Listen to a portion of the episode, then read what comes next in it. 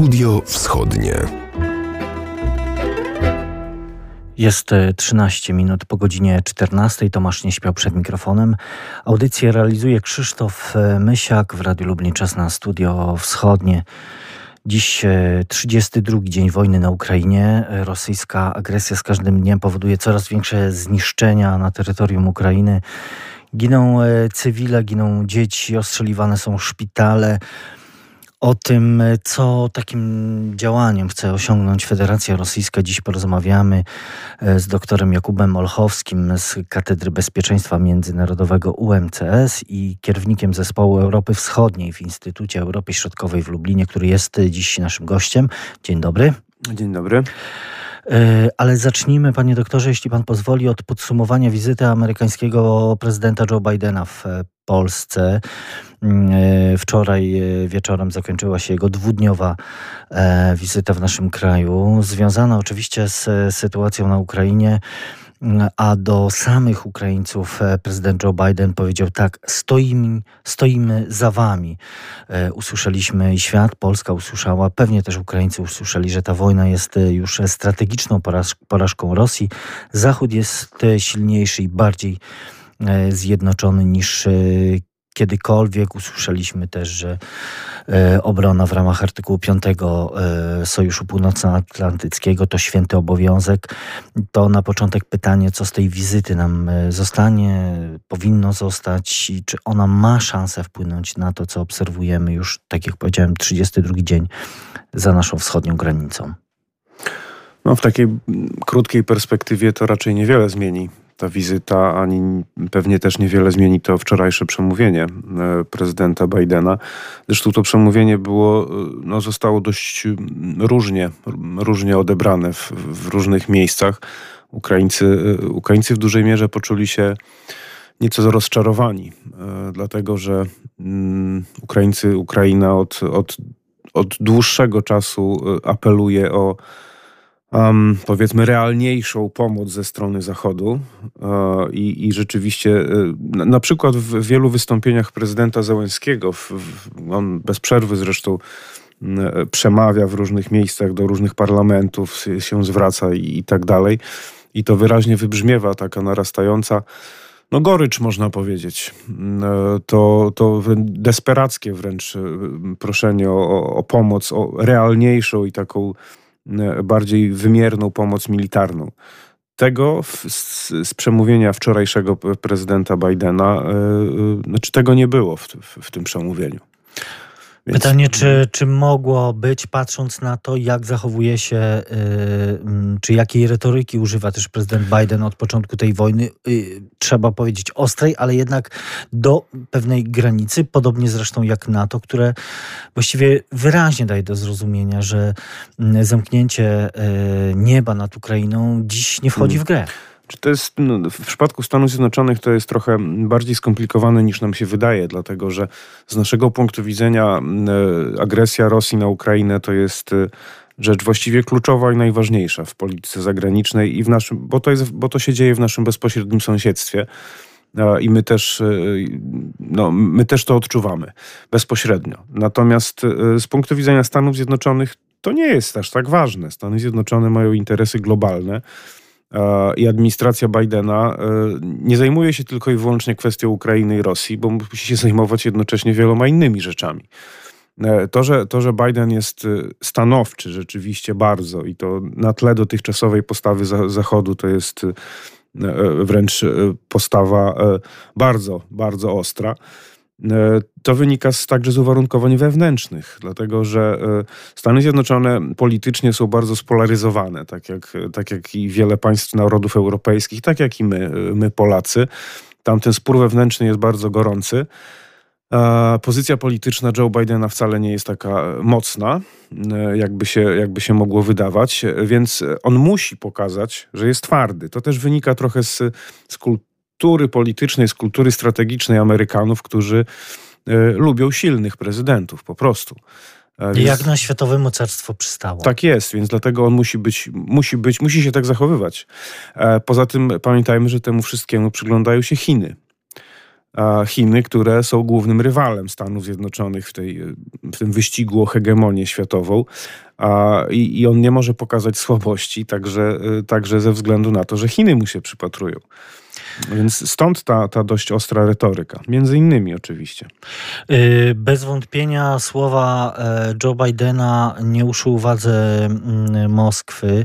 Y, słowa, które no, oczywiście w tych y, przemówieniach, które, które się pojawiały przy okazji jego wizyty w, w Polsce i w Europie e, przecież, no ale, ale choćby to, w którym mówi o tym, że nie wierzy, że Rosjanie cieszą się z mordowania niewinnych ludzi, dzieci, dziadków i że przyjmują to, że e, szkoły, szpitale położnicze są bombardowane, ostrzeliwane rosyjskimi rakietami, czy też miasta otaczane po to, żeby uchodźcy nie mogli z nich uciekać. Czy pytanie, czy, czy tylko czy, czy, należy się spodziewać, że ze strony y, Moskwy, ze strony Federacji Rosyjskiej dojdzie do jakiejś, jakiejkolwiek E, refleksji, no bo z drugiej strony mieliśmy podczas wizyty, e, można powiedzieć, taki pokaz siły, no bo w sobotę po południu, kiedy Biden był w Warszawie, e, przeprowadzony został atak rakietowy na Lwów. No tak, i to jest, to jest właściwie odpowiedź na to pytanie. Czy, czy, czy jakakolwiek refleksja nastąpi w Moskwie, przy czym nie tylko mówię o elitach politycznych, o władzach Federacji Rosyjskiej, ale także o społeczeństwie. E, bardzo daleko jest do tego, żeby, żeby jakakolwiek refleksja, jakiekolwiek chwila wątpliwości tam e, nadeszła. I ta wojna czasie. to zmieniła postrzeganie, pewną świadomość e, społeczności międzynarodowej, która przez wiele, wiele lat mówiła Rosjanie to nie Putin, to nie Kreml. To nieprawda. Oddzielmy naród od władzy, od reżimu y, moskiewskiego. Dziś to, jest, to, się zmieniło. To jest jedna z największych iluzji, y, jakimi y, karmiony był Zachód przez, przez dziesięciolecia właściwie. To, to tak nie jest. Przypomnijmy sobie, jeden z wielu przykładów, ale taki bardzo wyrazisty. Przypomnijmy sobie rok 2014, aneksję Krymu i, i to, te, te, tę radość, entuzjazm Rosjan. Wtedy, wtedy rankingi poparcia dla Putina szybowały, sięgając o 90% niemalże. Oni byli szczęśliwi z tego powodu. To, to, to się przecież to nie zostało wyreżyserowane, to, to, to nie było udawane. I w tej chwili jest, oczywiście to poparcie jest w tej chwili mniejsze, aczkolwiek niestety w, w, w, tej chwili tak na dobrą sprawę nie wiemy, jakie jest realne poparcie e, społeczne dla, dla Władimira Putina. Z tej, z tej otóż przyczyny, że e, to państwo idzie coraz szybciej i nie jest to zaskoczeniem, biorąc pod uwagę, e, że to się sypie politycznie i ekonomicznie coraz bardziej. W takiej sytuacji jedyną, jedyną reakcją władz jest y, zaostrzanie kursu każdego możliwego. W związku z tym na naszych oczach Rosja z państwa autorytarnego y, zmienia się w, w państwo, które nosi znamiona totalitaryzmu już w, w, niektórych, w niektórych wymiarach. I to się pewnie będzie pogłębiać w miarę przedłużania się, y, przedłużania się wojny przedłużanie się wojny, ale także przedłużanie się sankcji, które no, mają wpływ, bo muszą mieć wpływ na e, funkcjonowanie e, e, Federacji Rosyjskiej. E, no, pytanie oczywiście, co e, i czy te sankcje mogą powstrzymać e, Putina przed dalszym zaostrzaniem tego kursu, o którym pan powiedział, czy, e, czy coś innego, no, też, też nawiązując do tej wizyty Joe Bidena, no to usłyszeliśmy, że Europa musi zakończyć uzależnienie e, od rosyjskich paliw kopalnych. Mamy też deklarację z kolei premiera Polski Mateusza Morawieckiego, który mówi, że taki scenariusz jest możliwy i, i jeśli chodzi o gaz, to takie uniezależnienie może nastąpić od trzeciego kwartału tego roku. I tak należy zrobić. I to jest, to jest jak najbardziej ruch w dobrym kierunku. Natomiast nie no i o ile Joe Biden to rozumie, Stany Zjednoczone to rozumieją, Polska to wydaje się rozumie, ale już y, y takiego zrozumienia na zachodzie Europy pełnego nie ma. A, no właśnie, to jest, to jest oczywiście problem, bo, bo jak najbardziej należałoby y, y, się uniezależnić od, od Rosji. No, w wymiarze energetycznym przede wszystkim, bo, bo bardzo w sposób bardzo umiejętny Rosja świadomie uzależniła od siebie wiele, wiele, wiele różnych państw zachodnich, Polskę też w dużej mierze, właśnie w wymiarze energetycznym i to z, z tym trzeba skończyć i to jest krok w dobrym kierunku. Problem w tym, że nawet tak, takie zdecydowanie odcięcie się od Rosji w tym wymiarze nie spowoduje w, w krótkiej perspektywie czegokolwiek. Znaczy nie spowoduje zmiany kursu polityki Kremla. To jest, to jest bardzo mało prawdopodobne. To oczywiście doprowadzi w, w średniej i w długiej perspektywie do, do recesji gospodarczej i do, jak sami ekonomiści rosyjscy mówią, do cofnięcia e, Rosji o 30 lat co najmniej, jeśli chodzi o rozwój gospodarczy. Ale to zajmie trochę czasu, a biorąc pod uwagę, że to państwo staje się, tak jak mówiliśmy, totalitarne, to Rosjanie nie tyle niestety będą o to obwiniać e, swoje władze i Putina, e, tylko ten zły Zachód, który się znowu uwziął, a my się musimy przed nim bronić. To jest. E, no, nie jest przypadkiem, że cała ta operacja ta, tak zwanej denazyfikacji Ukrainy została owinięta w płaszczyk Wielkiej Wojny Ojczyźnianej, że znowu naziści, a my się musimy przed nimi bronić. To, to, jest, to nie jest przypadek przecież. Więc. Yy, no, no, no, nie jest to, to, nie ma tutaj jakichś bardzo świetlanych scenariuszy niestety. Tym bardziej, że Władimir Putin też przygotował się ekonomicznie na e, taki scenariusz. Mm, no, zgromadził nie trochę, aż na taki. E, ale zgromadził trochę, tak. trochę rezerwy finansowej. Tak, chociaż te rezerwy zostały zamrożone w, w, w, dużej mierze, i, a tego się na pewno nie spodziewał. Zostało ponad 100 miliardów e, jeszcze dolarów, równowartość 100 miliardów do, ponad e, Rosjanie mają w złocie. Problem w tym, i to złoto jest, znajduje się na terenie Federacji Rosyjskiej. E, problem w tym, że kto dzisiaj kupi złoto w takich ilościach i, po, i w jakiejkolwiek rozsądnej cenie, no to, to nie jest dobry moment e, na, to prawda, próbuje się też e, Władimir Putin ratować, e, żądając od nieprzyjaznych sobie państw zapłaty nie w euro czy dolarach, ale w swojej walucie, w rublach. To jest akurat pocieszające w pewnym sensie, dlatego że to, to, to pokazuje już no, pewną desperację. Dlatego, że znaczy, pomijam, że to jest absurdalne bo, bo to trochę na takiej zasadzie, że ja biorę kredyt w banku i w umowie kredytowej mam e, napisane, że mam oddać 100 tysięcy złotych, a później bank mi mówi, że nie, że jednak mam w, w goldenach oddać, czy w, w innych dukatach. No to jest absurdalne. To, te umowy, umowy zawierane przez Gazprom, czy inne firmy rosyjskie z e, odbiorcami e, gazu i tak dalej, to były umowy zawierane na, w konkretnej walucie i nie były to ruble, więc to jest zupełnie nie... Witamy w następnym arbitrażu sztokholmskim za chwilę. E, więc to jest, to jest pocieszające. Natomiast dlaczego o ruble mu chodzi? Dlatego, że w rublach, e, w rublach płaci wojsku. E, ci, ci, ci, wszyscy ci ludzie, siły zbrojne Federacji Rosyjskiej są opłacane przecież w rublach. Im trzeba, tym ludziom trzeba płacić. Całe wyposażenie i tak dalej, cała wojna kosztuje. I wojna oni kosztuje za to płacą w rublach, jak na razie. A miała, mm, no przynajmniej jak wynika z tych analiz ekspertów i znających sprawę miała trwać kilka dni. Tak, i to jest, y, i to tutaj się bardzo mocno, tutaj się bardzo mocno przeliczyli Rosjanie, zarówno co do możliwości ukraińskiej armii, e, e, morale ukraińskiej armii i ukraińskiego społeczeństwa i ukraińskich władz, jak i przeliczyli się co do, co do reakcji Zachodu, bo na pewno się tego nie spodziewali, e, tego co się, co się wydarzyło. I tego, co się dzieje z każdym dniem na terytorium Ukrainy, 32 dzień e, wojny. E, w jakim punkcie tej agresji rosyjskiej jesteśmy dzisiaj? No i znowu, tutaj są plusy i minusy. Plus jest bez wątpienia taki, że Rosjanie utknęli. Jeśli chodzi o, o natarcie, to poza małymi taktycznymi w gruncie rzeczy sukcesami na, na froncie południowym i wschodnim, Rosjanie utknęli. To, żeby mogli w ogóle teraz myśleć o zdobywaniu Kijowa, to jest już właściwie fantazja. Że, żeby to w ogóle zamknięcie oblężenia wokół Kijowa, żeby to było możliwe. Kijów jest zresztą zamieniony właściwie w miasto twierdzę w tej chwili i tam gdyby Rosjanom przyszło do głowy go atakować, to byłby dla nich, e, to stałby się dla nich tym, czym Stalingrad dla, dla Niemców 80 e, lat temu. E, I to jest oczywiście dobra wiadomość, że Rosjanie utknęli i, i też jeśli chodzi o ich rezerwy ludzkie, no to jest rosnący problem bo mówi się, że może zostać skierowany na Ukrainę ten wiosenny, kwietniowy pobór, czyli 18-letnie, 18-letnie chłopaki którzy nie mają pojęcia. Bez doświadczenia. Niczym, bez żadnego doświadczenia i bez żadnej, bez żadnej motywacji też pamiętajmy. No I też te opowieści o ściąganiu Wagnerowców, y, y, Syryjczyków, Czeczeńców i tak dalej, to też świadczy o, niedoborach kadrowych armii rosyjskiej. Ale niestety... Które też nie przynoszą y, oczekiwanych rezultatów, tak, oczywiście, bo, bo wiemy, że, no, oczywiście, że tak. kadyrowcy musieli, no, no jednak doznawali poważnych, tak, dotkliwych Tak, no, naturalnie. Czy tu problem jest taki, że to jest niepokojące, bo, bo tego rodzaju jednostki to raczej będą przypuszczalnie szykowane do zadań policyjno-pacyfikacyjnych, a nie do, do walki. I, I, to, no, to brzmi niepokojąco.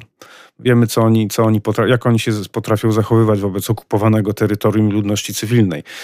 E, ale wracając do tych minusów w sytuacji militarnej, to ten minus e, zasadniczy jest taki, i to zresztą pobrzmiewa w tych wszystkich wypowiedziach Załęskiego i innych przedstawicieli Ukrainy, pamiętajmy, że Ukraina też ponosi straty. Siły zbrojne Ukrainy też ponoszą straty i to nie małe.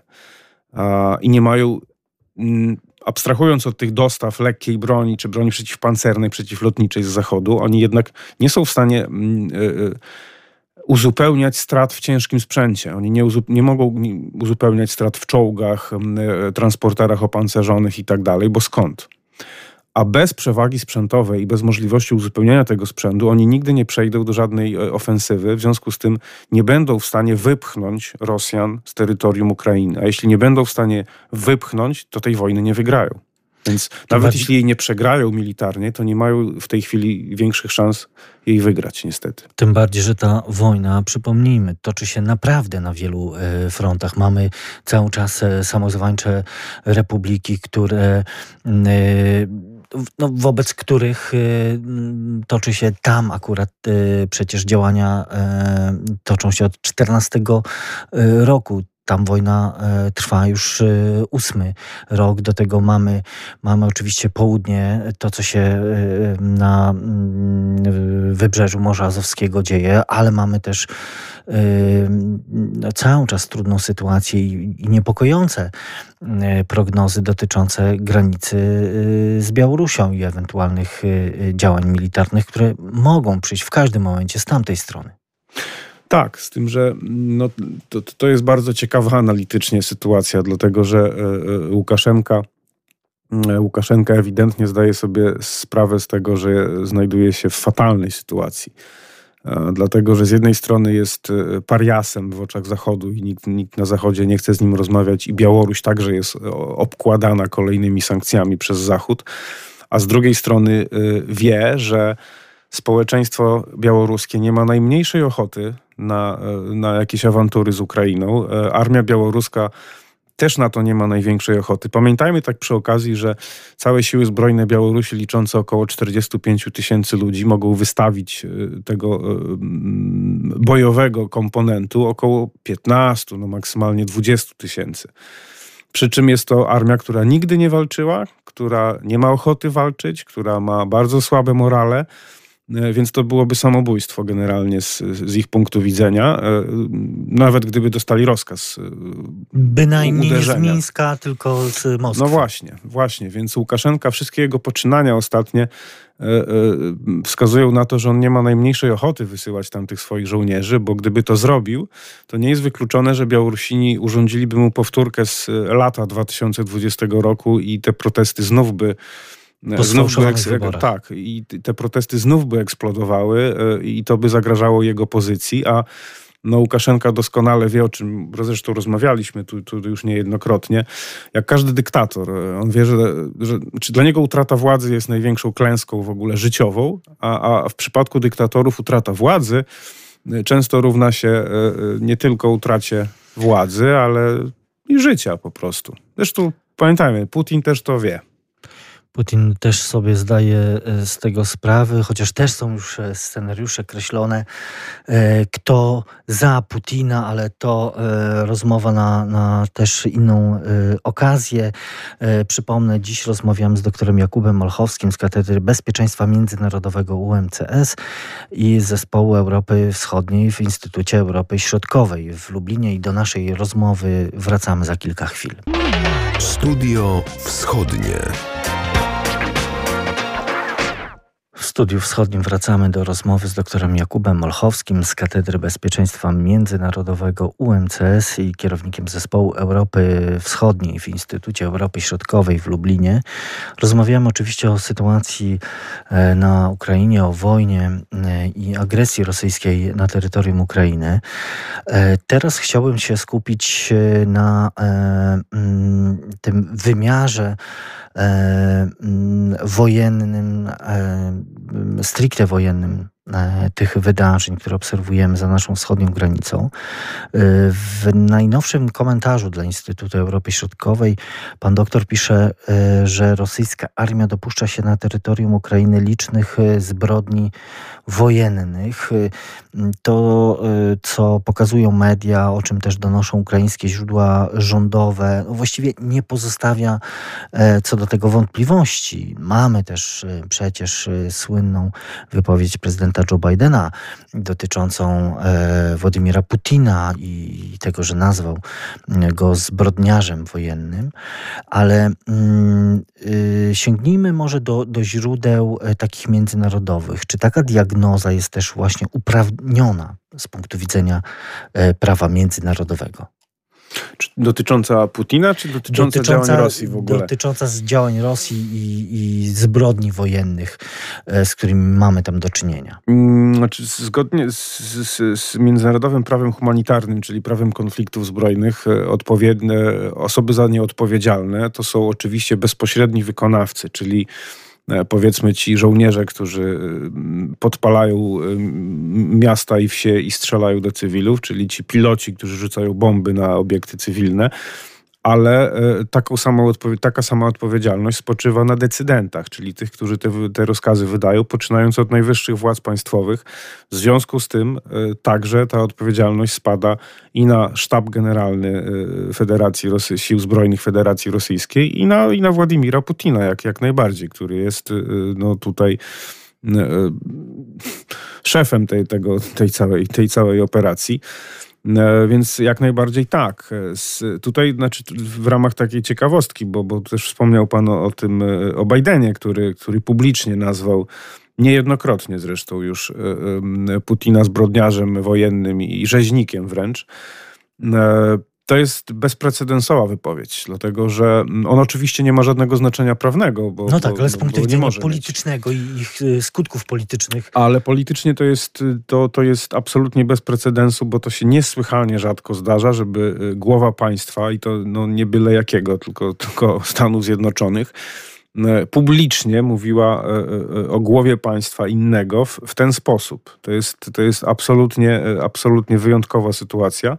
No, Zresztą... Pamiętamy też jeszcze wcześniej słowo o tym, czy przytaknięcie na pytanie, czy Putin jest mordercą. Tak, tak, tak, tak. I to już wtedy wywołało, właśnie o tym, o tym chciałem wspomnieć, to, to już wtedy wywołało w Rosji ogromną falę oburzenia i, i, i, nienawiści wobec, wobec Bidena i Stanów Zjednoczonych. Natomiast w tej chwili też w Rosji się gotuje. Po, po tych słowach Bidena, e, że Putin jest rzeźnikiem, to rosyjskie media oszalały i, wszystkie te rosyjskie służby prasowe z, z Pieskowem, Zacharową i tak dalej na czele, e, e, oni wypluwają z siebie teraz jad w, w związku z, z tymi słowami Bidena, które tak jak powiedzieliśmy przed chwilą, one nie mają prawnie żadnego znaczenia, ale politycznie to jest trzęsienie ziemi. Takie, e, Także można było to obserwować e, po reakcji ambasadora e, Rosji w Polsce na, na e, głośnej, myślę, konferencji prasowej, w której no, widać było pewną też nerwowość, w której ambasador e, mówił o tym, że właściwie wszystko to, co podają polskie czy, czy zachodnie media w sprawie tego, co się dzieje na Ukrainie, to są fejki. A, tak, to a, jest... A, a o, o, samych Ukraińcach właściwie mówi tylko i wyłącznie w, w, ten sposób, że to naziści. Mm, tak, tak, ale to jest, to też jest temat na, na, na, na dłuższą rozmowę i pewnie na, na wiele, wiele analiz na ten temat się kiedyś, kiedyś pojawi.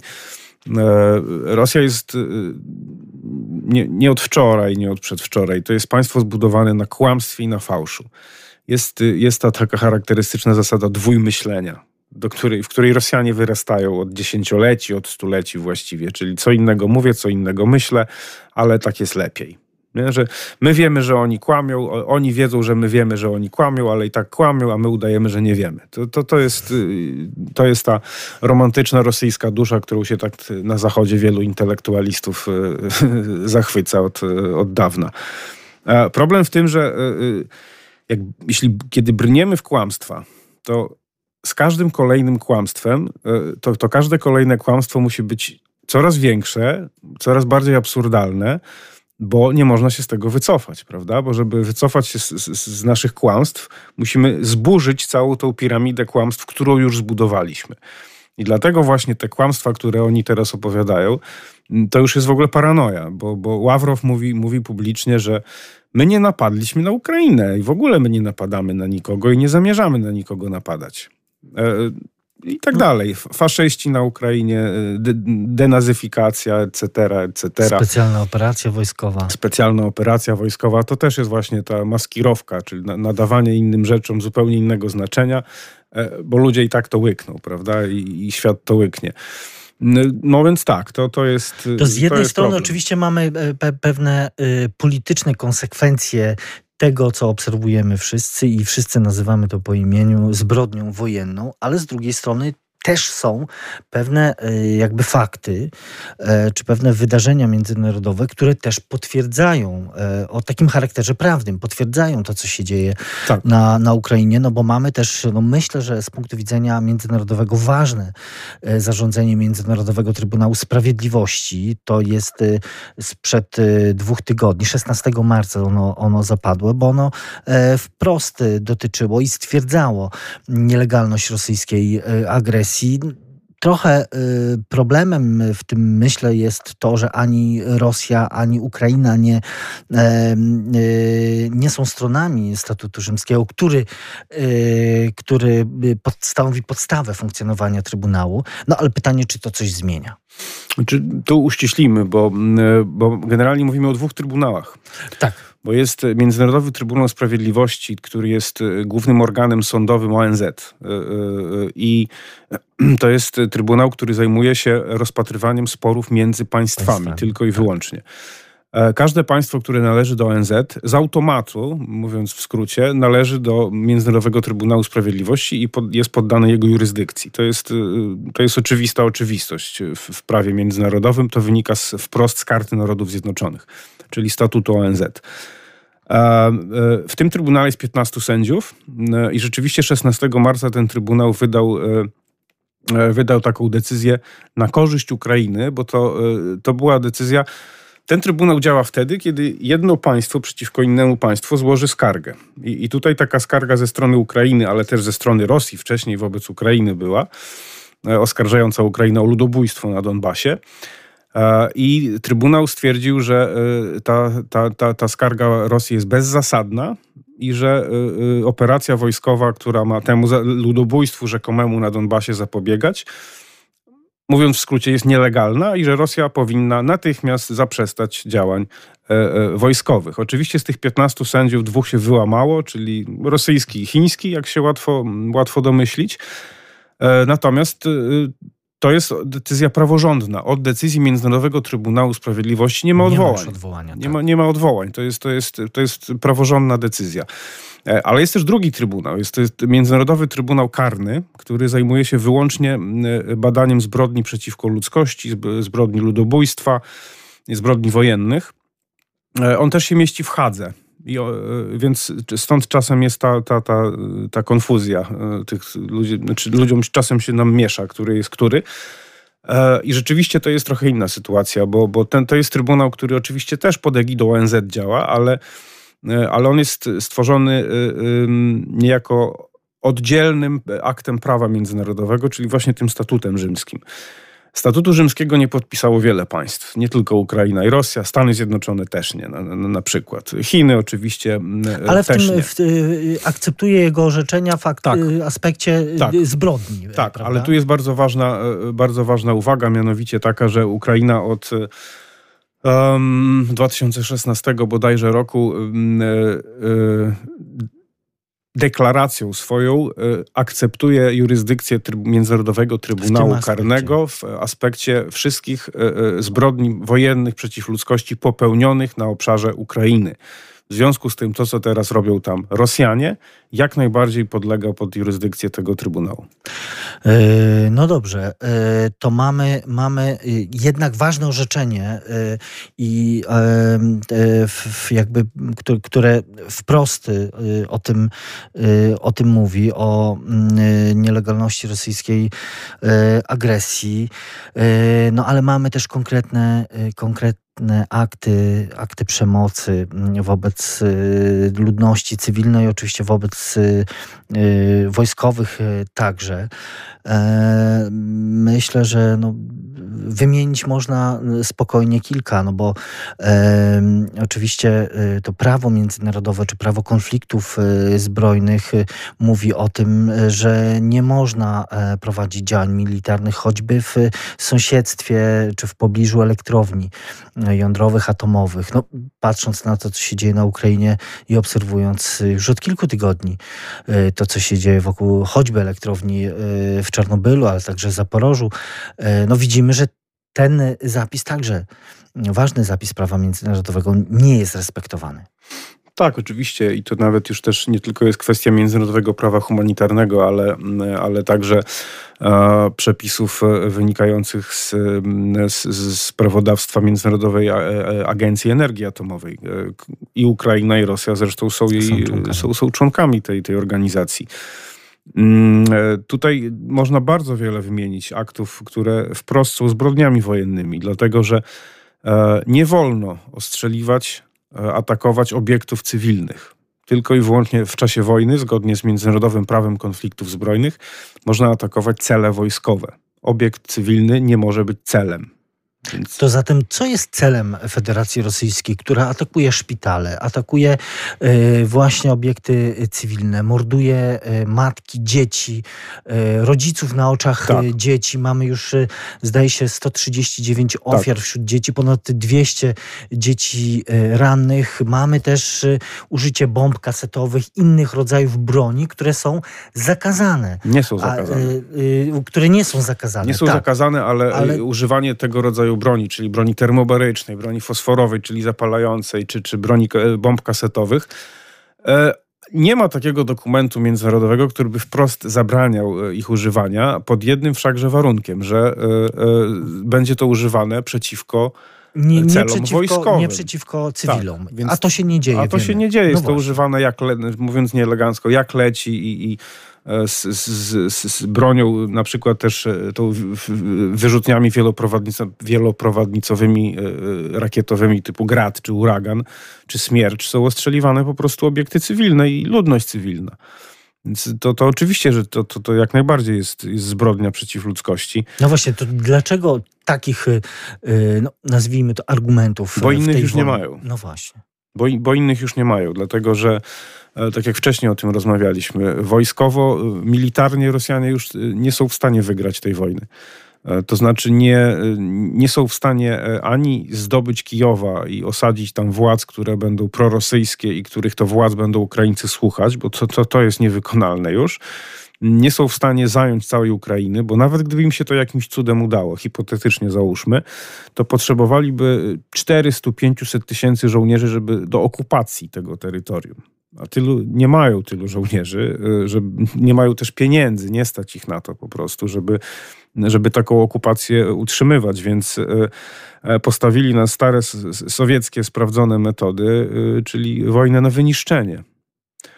To ma skłonić, to ma skłonić, to ma złamać morale Ukraińców, złamać morale, znaczy złamać ich wolę oporu i zmusić władze ukraińskie do, no, do kapitulacji. Rosyjskie wojska niszczą wszystko, co czyni Ukraińców narodem, y, ale za to odpowiedzą. Y, to są słowa prezydenta Ukrainy Władimira Zełenskiego który, z nagrania, które dzisiaj zostało umieszczone w mediach y, społecznościowych. W takim razie, czy są takie szanse, czy pan doktor widzi takie szanse, że zbrodnia, że Rosja za te zbrodnie rzeczywiście odpowie i że może zostać pociągnięta do odpowiedzialności? Mm, no to łatwe, łatwe oczywiście nie będzie i w tej chwili to jest czysto, czysto teoretyczna możliwość, e, bo, bo najpierw najpierw ta wojna musiałaby się nie tylko, nie tylko skończyć, ale Rosja musiałaby ją przegrać i właściwie Rosja musiałaby, musiałaby upaść, żeby można było postawić na przykład Putina czy, czy Szojgu, czy, czy Ławrowa na, no, posadzić na ławie oskarżonych. To jest bardzo mało prawdopodobne. Natomiast to ma oczywiście ogromne znaczenie psychi, psychologiczne, polityczne i moralne. Dlatego, że e, e, sam fakt uznania przez społeczność międzynarodową ich za zbrodniarzy e, praktycznie wyklucza ich już w ogóle z, z grona jakiegokolwiek grona z, for, z każdego forum dyskusyjnego na świecie. Chociaż e, trochę nawiązując też do naszych, naszej wcześniejszej dyskusji, rzucam okiem na Polską Agencję Prasową, która pisze o prezydencie Emmanuelu Macronie, który apeluje o umiar w słowach i sam mówi prezydent Macron nie nazwałby Putina rzeźnikiem. No prezydent Macron ma zaraz wybory prezydenckie i musi i musi się wykazać. A pamiętajmy, że francuska opinia publiczna, czyli wyborcy, którzy za chwilę będą brali udział w wyborach prezydenckich we Francji, też w dużej mierze y, y, mają obraz tej wojny jako konfliktu między Rosją a, a Ukrainą, a nie jako, y, nie widzą tego jako inwazję, inwazję Rosji na Ukrainę. E, zbrodnie e, wojenne popełniane przez e, armię rosyjską na Ukrainę, na Ukrainie mm, trwają, ale jak się okazuje, jak zresztą przypomina pan we wspomnianym komentarzu Instytutu Europy Środkowej, nie jest to nowa taktyka. E, armii e, rosyjskiej, bo e, znamy to, zdaje się, z Czeczeni choćby, tak. ale też z Bliskiego Wschodu. Tak, druga wojna czeczeńska to, to, to był właśnie podręcznikowy przykład zastosowania takiej taktyki, kiedy stolica Czeczenii, czyli Grozny, właściwie została zrównana z ziemią, tak jak tak jak teraz jest równany Mariupol, i, czy niszczonych jest wiele innych, wiele innych miast ukraińskich. No I to miało służyć właśnie złamaniu y, morale, złamaniu woli oporu y, przeciwnika w sytuacji pewnej bezradności militarnej y, po prostu w, w sytuacji Czeczenii y, to się sprawdziło. Dziś Grozny jest y, pięknie odbudowanym y, państwem. Za rosyjskie pieniądze zresztą. Za rosyjskie pieniądze z totalnie podległym przywódcą, mającym oczywiście swoją autonomię i cieszący się tą autonomią. E, to, to jeszcze na koniec w takim razie pytanie, co, co e, w tej sytuacji popełnianych zbrodni e, wojennych należy sądzić o, z kolei o morale żołnierzy rosyjskich, którzy, no, można powiedzieć, są dziś na tej pierwszej linii wykonywania tych rozkazów przecież, strzelania do matek, do dzieci. Mm. Myślę sobie tak, że możemy zapytać naszych, naszych babci, naszych dziadków. Niektórzy, niektórzy pamiętają e, Armię Czerwoną, która nas, nas e, przyszła wyzwalać w 1944-1945 roku i zapytajmy ich, czy widzą jakąś różnicę e, między tym, co, co ówczesna Armia Czerwona robiła, jak się zachowywała, a tym, jak się zachowuje dzisiejsza armia rosyjska. Wydaje się, że Komentarza do tego y, udzielać nie, nie, nie trzeba.